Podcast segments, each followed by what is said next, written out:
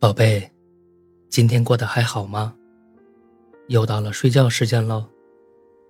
盖好被子，闭上眼睛，我来给你讲故事喽。在一个很远很远的地方，有一片海，一片没有名字的海。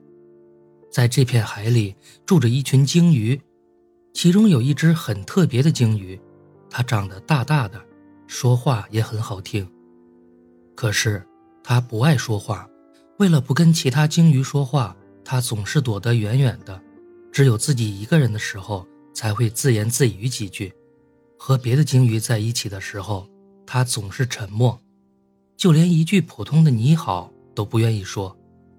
其他的鲸鱼都觉得他是一个哑巴，又聋又哑的那种，谁也不愿意跟他玩。所以，大鲸鱼总是独自的在深海里游着。不过，在这片广阔寂静的海里，有一只生物是知道它会说话的，而且很喜欢它的声音。那是一只非常非常美丽的海豚，它的皮肤白皙、光滑而又闪亮，就像是一只住在海里的小天使。这只海豚特别的喜欢大鲸鱼，喜欢它的沉默，喜欢它的巨大，喜欢它深邃的眼神。说来也奇怪，大鲸鱼也喜欢跟小海豚待在一起，虽然他们两个在一起的时候也总是沉默。他们一起随着鱼群在海洋里前行，在海藻波动的海底，用温柔的目光望着彼此，日复一日。时间一长，鲸鱼可能害怕小海豚无聊，开始努力学习用它那有磁性的声音给身边的海豚讲故事。只讲给他一个人听，给他讲远方大陆上的小兔子、小猪的故事，尽管他们都不知道小兔子是长什么样子的。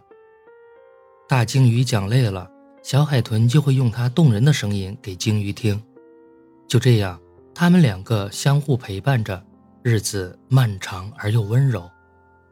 有一天，鲸鱼像往常一样给海豚讲了睡前故事，故事讲完。小海豚已经睡着了，他脸上出现了从来没有过的宠溺，轻声说道：“你知道吗？今天是我们认识的第一个一百天，以后还会有很多很多个一百天。我会每天认认真真的给你讲故事，会认认真真的喜欢你，会认认真真的保护着你。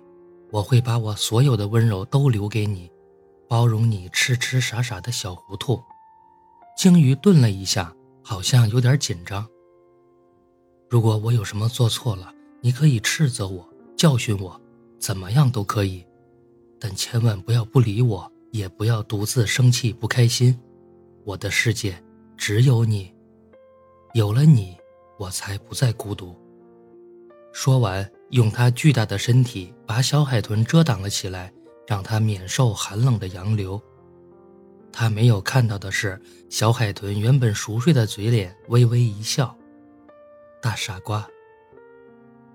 好了，故事讲完了，记得订阅月票支持哦。晚安，宝贝。